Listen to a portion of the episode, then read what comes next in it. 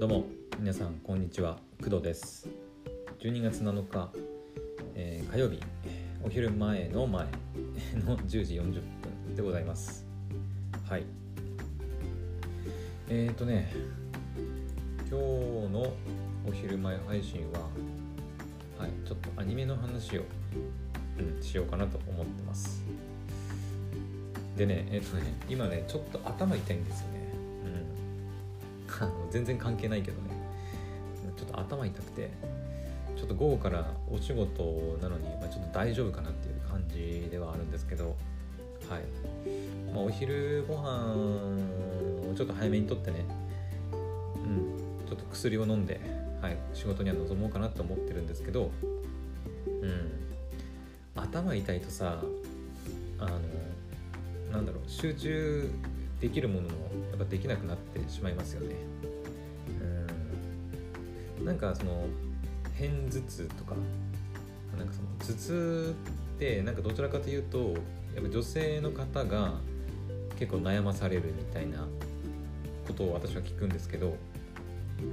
うん、私はね男なんだけど結構頭痛ね年がら年中結構悩まされるんですよね。ちょっと理由はねよくわかんないんだけど結構頻繁に、うん、頭痛くなったりします。はい。なんだろうね台風とかなんか気圧の変化とかで痛くなるっていう風に言われたりもしますけど、うん、あの台風の時期あの9月とか夏の終わりの頃ですかねが結構ほら台風が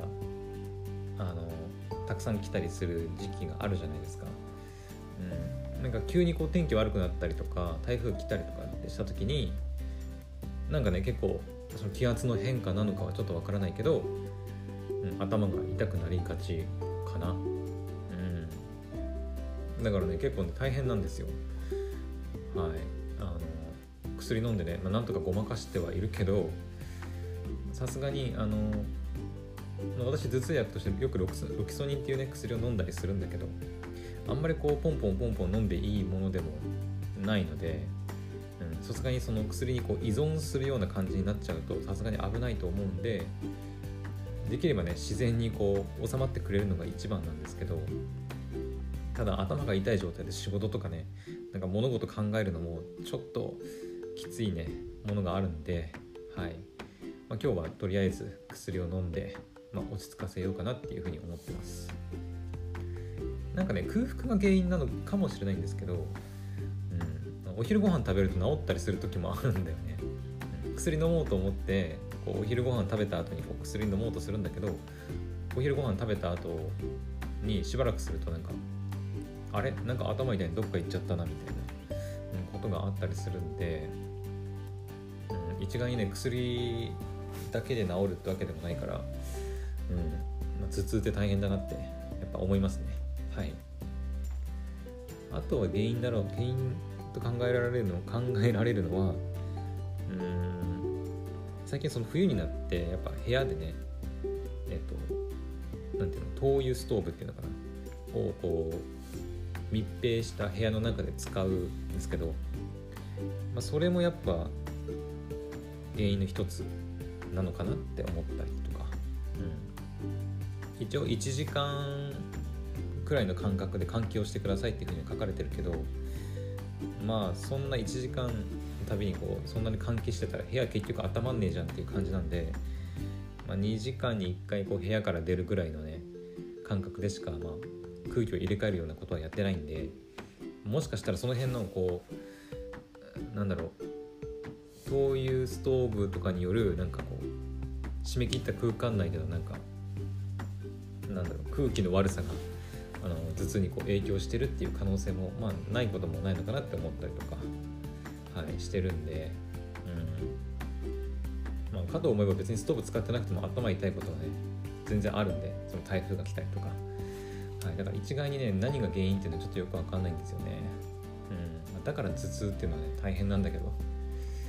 はい。というわけで、まあ、ちょっと午後はね薬飲んで頑張りたいと思います。はい。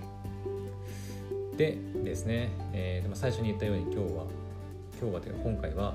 ちょっとアニメの話をしようかなと思います。で何のアニメの話かっていうとえ、ー、とまあ私もね今日の朝かなはいみあのティザー予告をねちょっと初めて見たんですけどえっ、ー、とネットフリックスの、えーと、作品で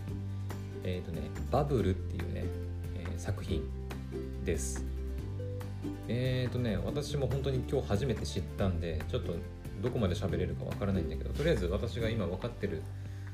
あの情報というか、はい、皆さんも分かるような情報をこうお伝えできればなと思います。えっ、ー、とねまず、まあ、タイトルはね「バブル」っていうタイトルの作品ででおそらく映画ですね映画。うん。ネットフリックスで来年の4月の来年の4月28日の木曜日から全世界独占配信っていう風になっています。うん。だからねあのなんだろう。多分映画だと思うんですよ。そのティザー映像を見た感じもねあんまりなんだろうその連続アニメみたいな感じには書かれてないと思うんだけど。どうなの？ちょちょっと待ってね、えー、一応ねネットでバブルの公式サイトがあるのかな？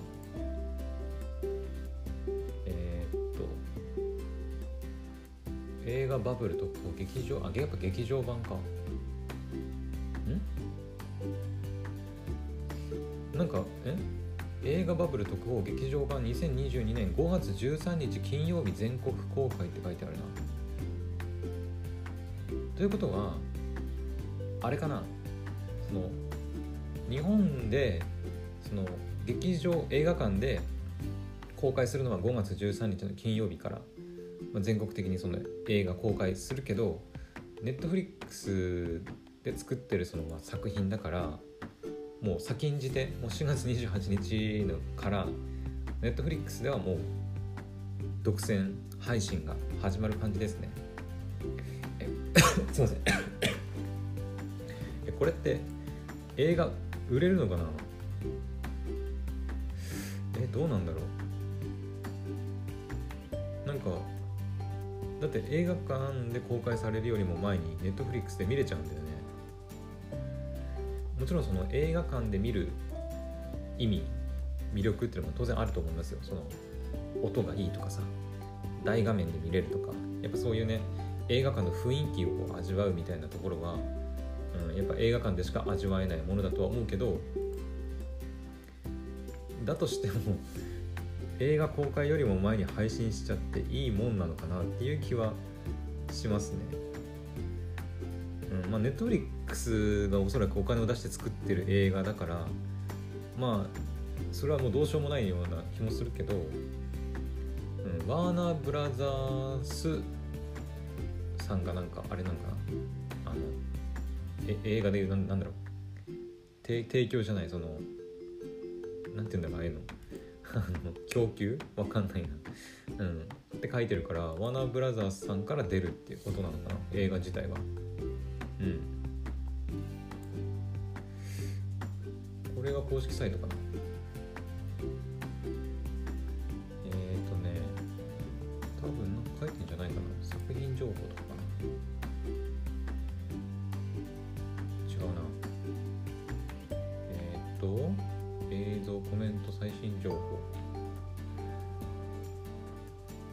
やっぱ劇場版は5月13日金曜日に公開で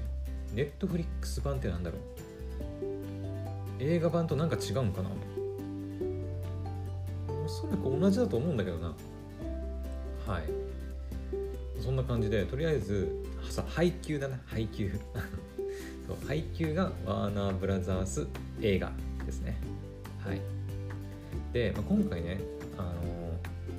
私がこの作品をちょっと喋ろうかなって思った、まあ、理由のまあ一つっていうか、まあ、一番の理由はこれ制作スタッフが豪華すぎるんだよね。うん。まあ普通のさなんか結構そのオリジナル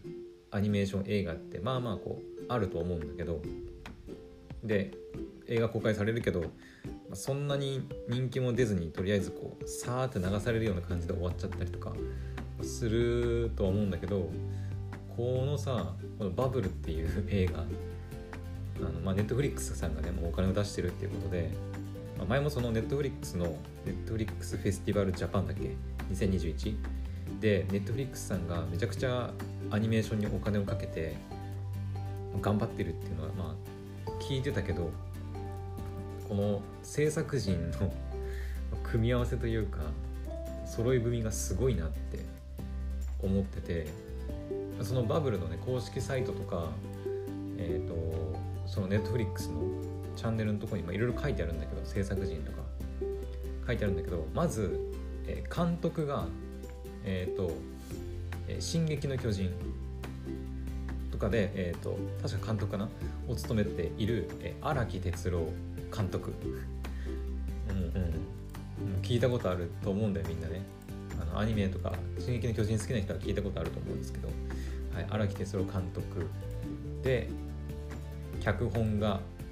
えっ、ー、とこれなえなんだっけなうろぶち源さんかな確か。そうそう。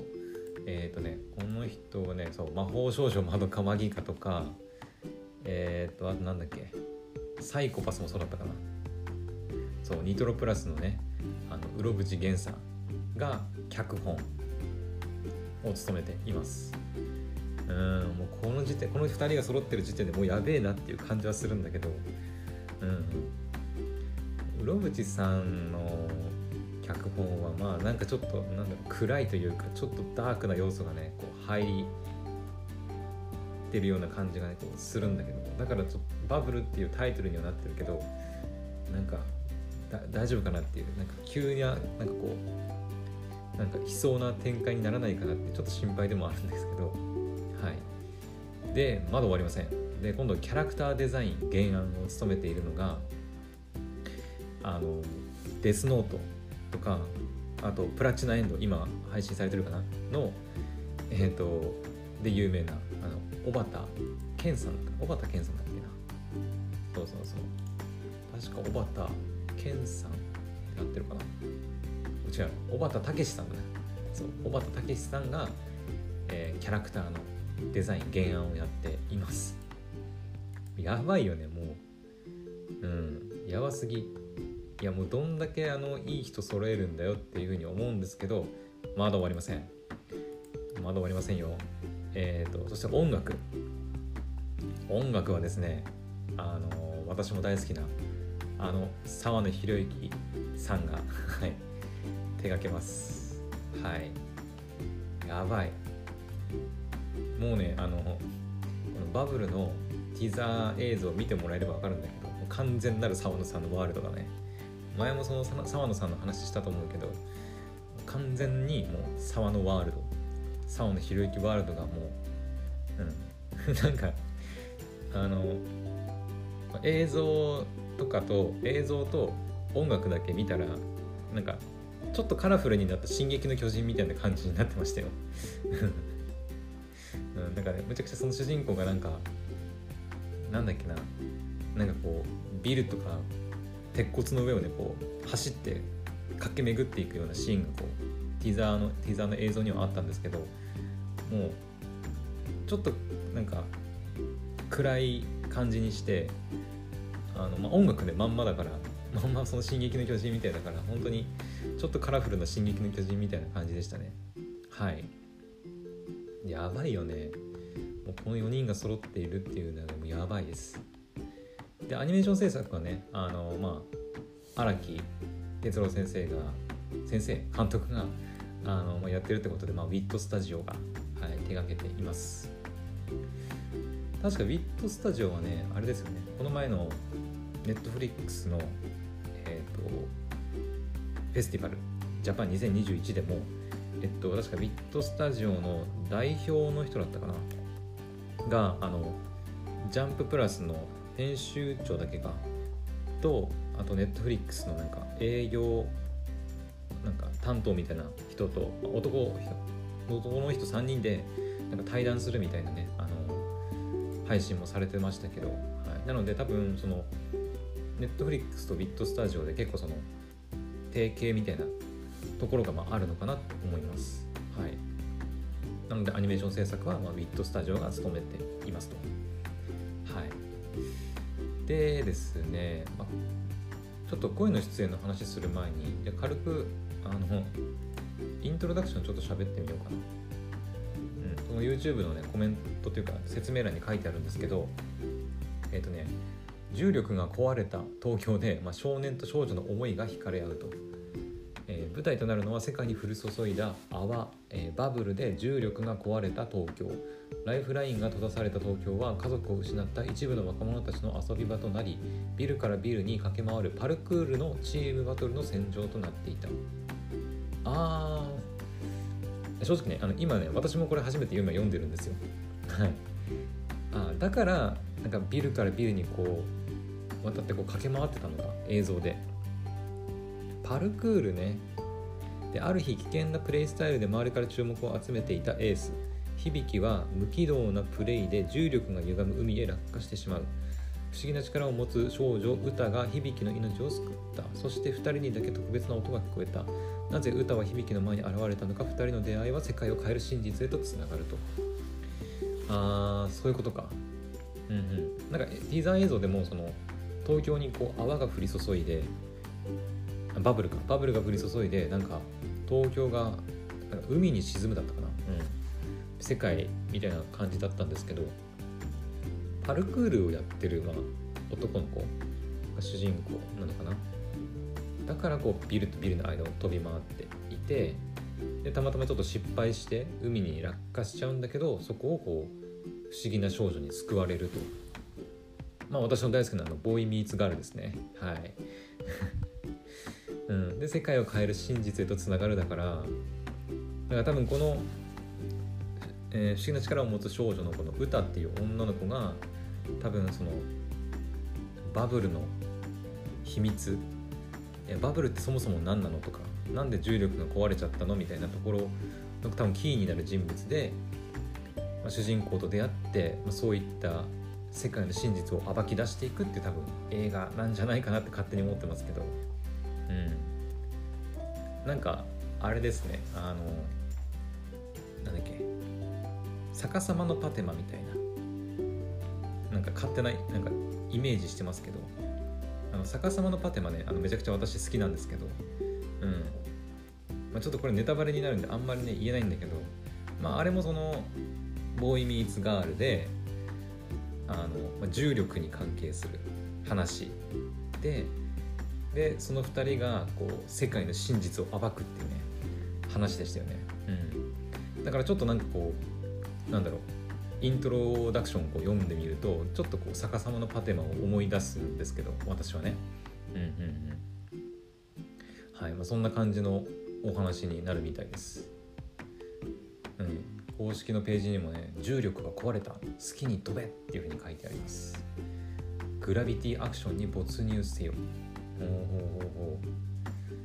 う。このグラビティっていう部分がねものすごくなんか逆さまのパテパテマをねこ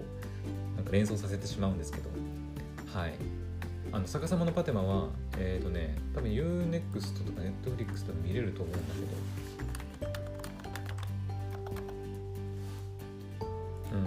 2013年の映画か。かれこれじゃ8年ぐらい前の映画なんだね。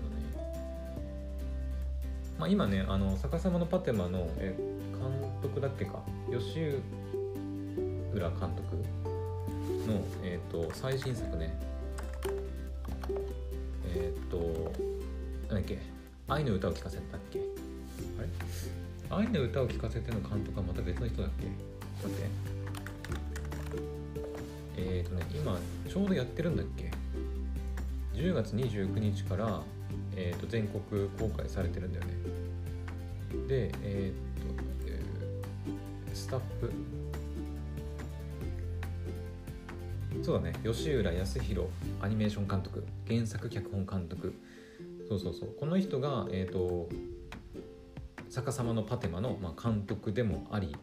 でその人の、えーと、最新作っていうのが今ねょうど今だやってるのかな？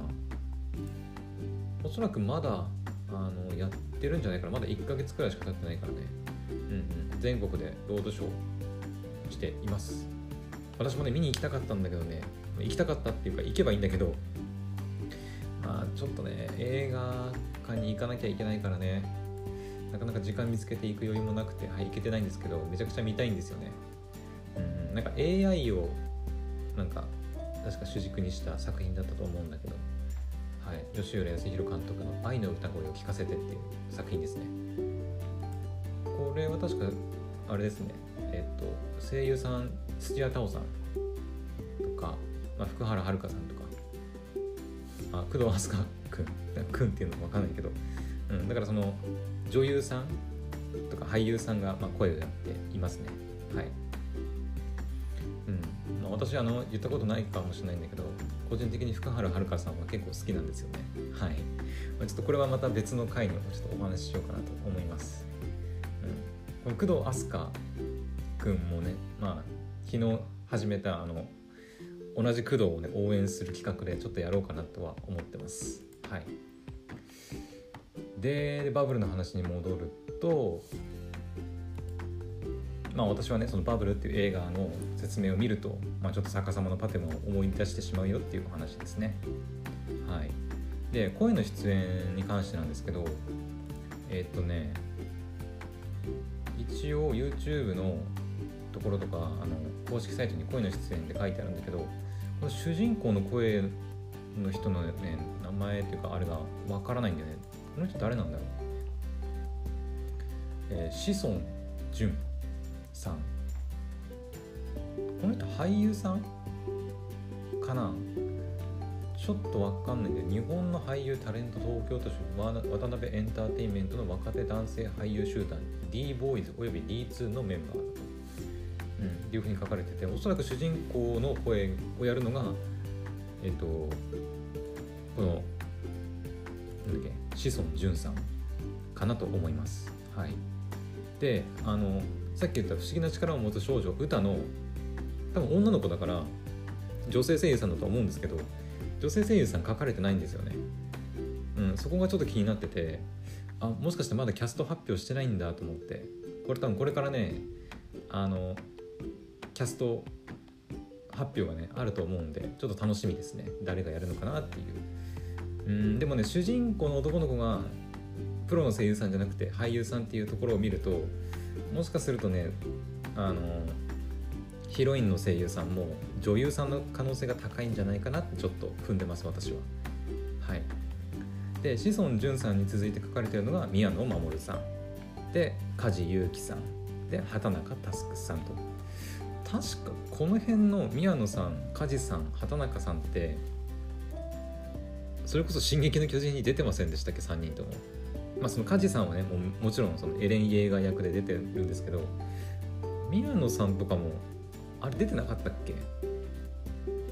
なんかそんな記憶がなんかあるんだけど出てなかったっけ？私あんまり「進撃の巨人ね」そのちゃんと見てるわけじゃないからえー、っとね出てるかな？ちょっと今調べてもわからないな軽く調べてみたけど、うん、畑中君もなんか出てたような記憶はあるんだけどな。ちょっとわかんねえな、まあ、とりあえずその今回のその「バブル」っていう映画自体はおそらくね私の予想だと志尊淳さんっていう俳優とヒロイン役もおそらく女優さん。ででその、え、脇役というかそれを支えていく形で、えーと、宮野さんとか梶さんとか畑中君がまあそのなんだろうプロの声優さんでこう固めてこうアシストするような形になってるんじゃないかなって思います。はい、でね一応ね多分その主人公の声をやってるその志尊淳さんのあの声もそのティザー予告の映像に出てる出てたと思うんですよちょっとだけね。うん、で聞いてみたんですけどうーんとねちょっと違和感あるっちゃあるかななんかうん。まあ、聞き慣れてないっていうのもあると思うんだけど当然、うん、あると思うんだけどちょっとねなんかこう「ん?」っていう違和感はやっぱあるね。あれ？という感じはちょっとしてしまいました、はい、私個人のかん勝手なね感想ですけど。はい。うん。まあそこはしょうがないのかなって思います。はい、まあ、私が単純に聞いたことがないっていうだけかもしれないんですけどまあ、そういう感想もあるんですよっていう、まあ、ことだけは、はい、一応言っておこうかなと思います。うん、だからヒロインのキャストの人がまあどんなどの方になるかわからないっていうのもあるし、まあ、その人がうまいのかどうかとかっていうのも結構関係してくるんじゃないかなって思いますね。うんやっぱヒロインとか主人公のその演技というか、うん、がねこう違和感なく聞けるっていうのは結構大事だと思うんですよね。はいだからそこ次第かなっていう感じですね。うん、監督脚本キャラデザ音楽はもうもうね あの一流のスタッフを集めたと言ってもね過言じゃないと思うんであとは主人公とヒロインの演技うんあとそのプロの生産たちのアシスト次第かなっていう感じはしますね。はい。うん。というわけであのネットフリックスのまあオリジナルアニメーション映画かなの、えー、バブルっていう映画を紹介してみました。はい。で公開はね前もさっきも言いましたけどえっ、ー、とネットフリックスで配信されるのは2022年4月28日で全世界同時独占配信、えー、で劇場公開はその翌月の5月13日に全国で劇場公開っていう風になっています。はい興味のある方は是非ねあの公式サイトとかチェックして、まあ、来年ねあの見に行けばいいんじゃないかなと思います。はい。私は多分ネットフリックスで見れるんだったらネットフリックスで見ちゃって多分それでいいかなってなっちゃうと思うんですけど、はい。まあ、映画で見るのがいいよっていう方はネットフリックスで見るのはちょっと我慢して映画で見に行くのがいいかなと思います。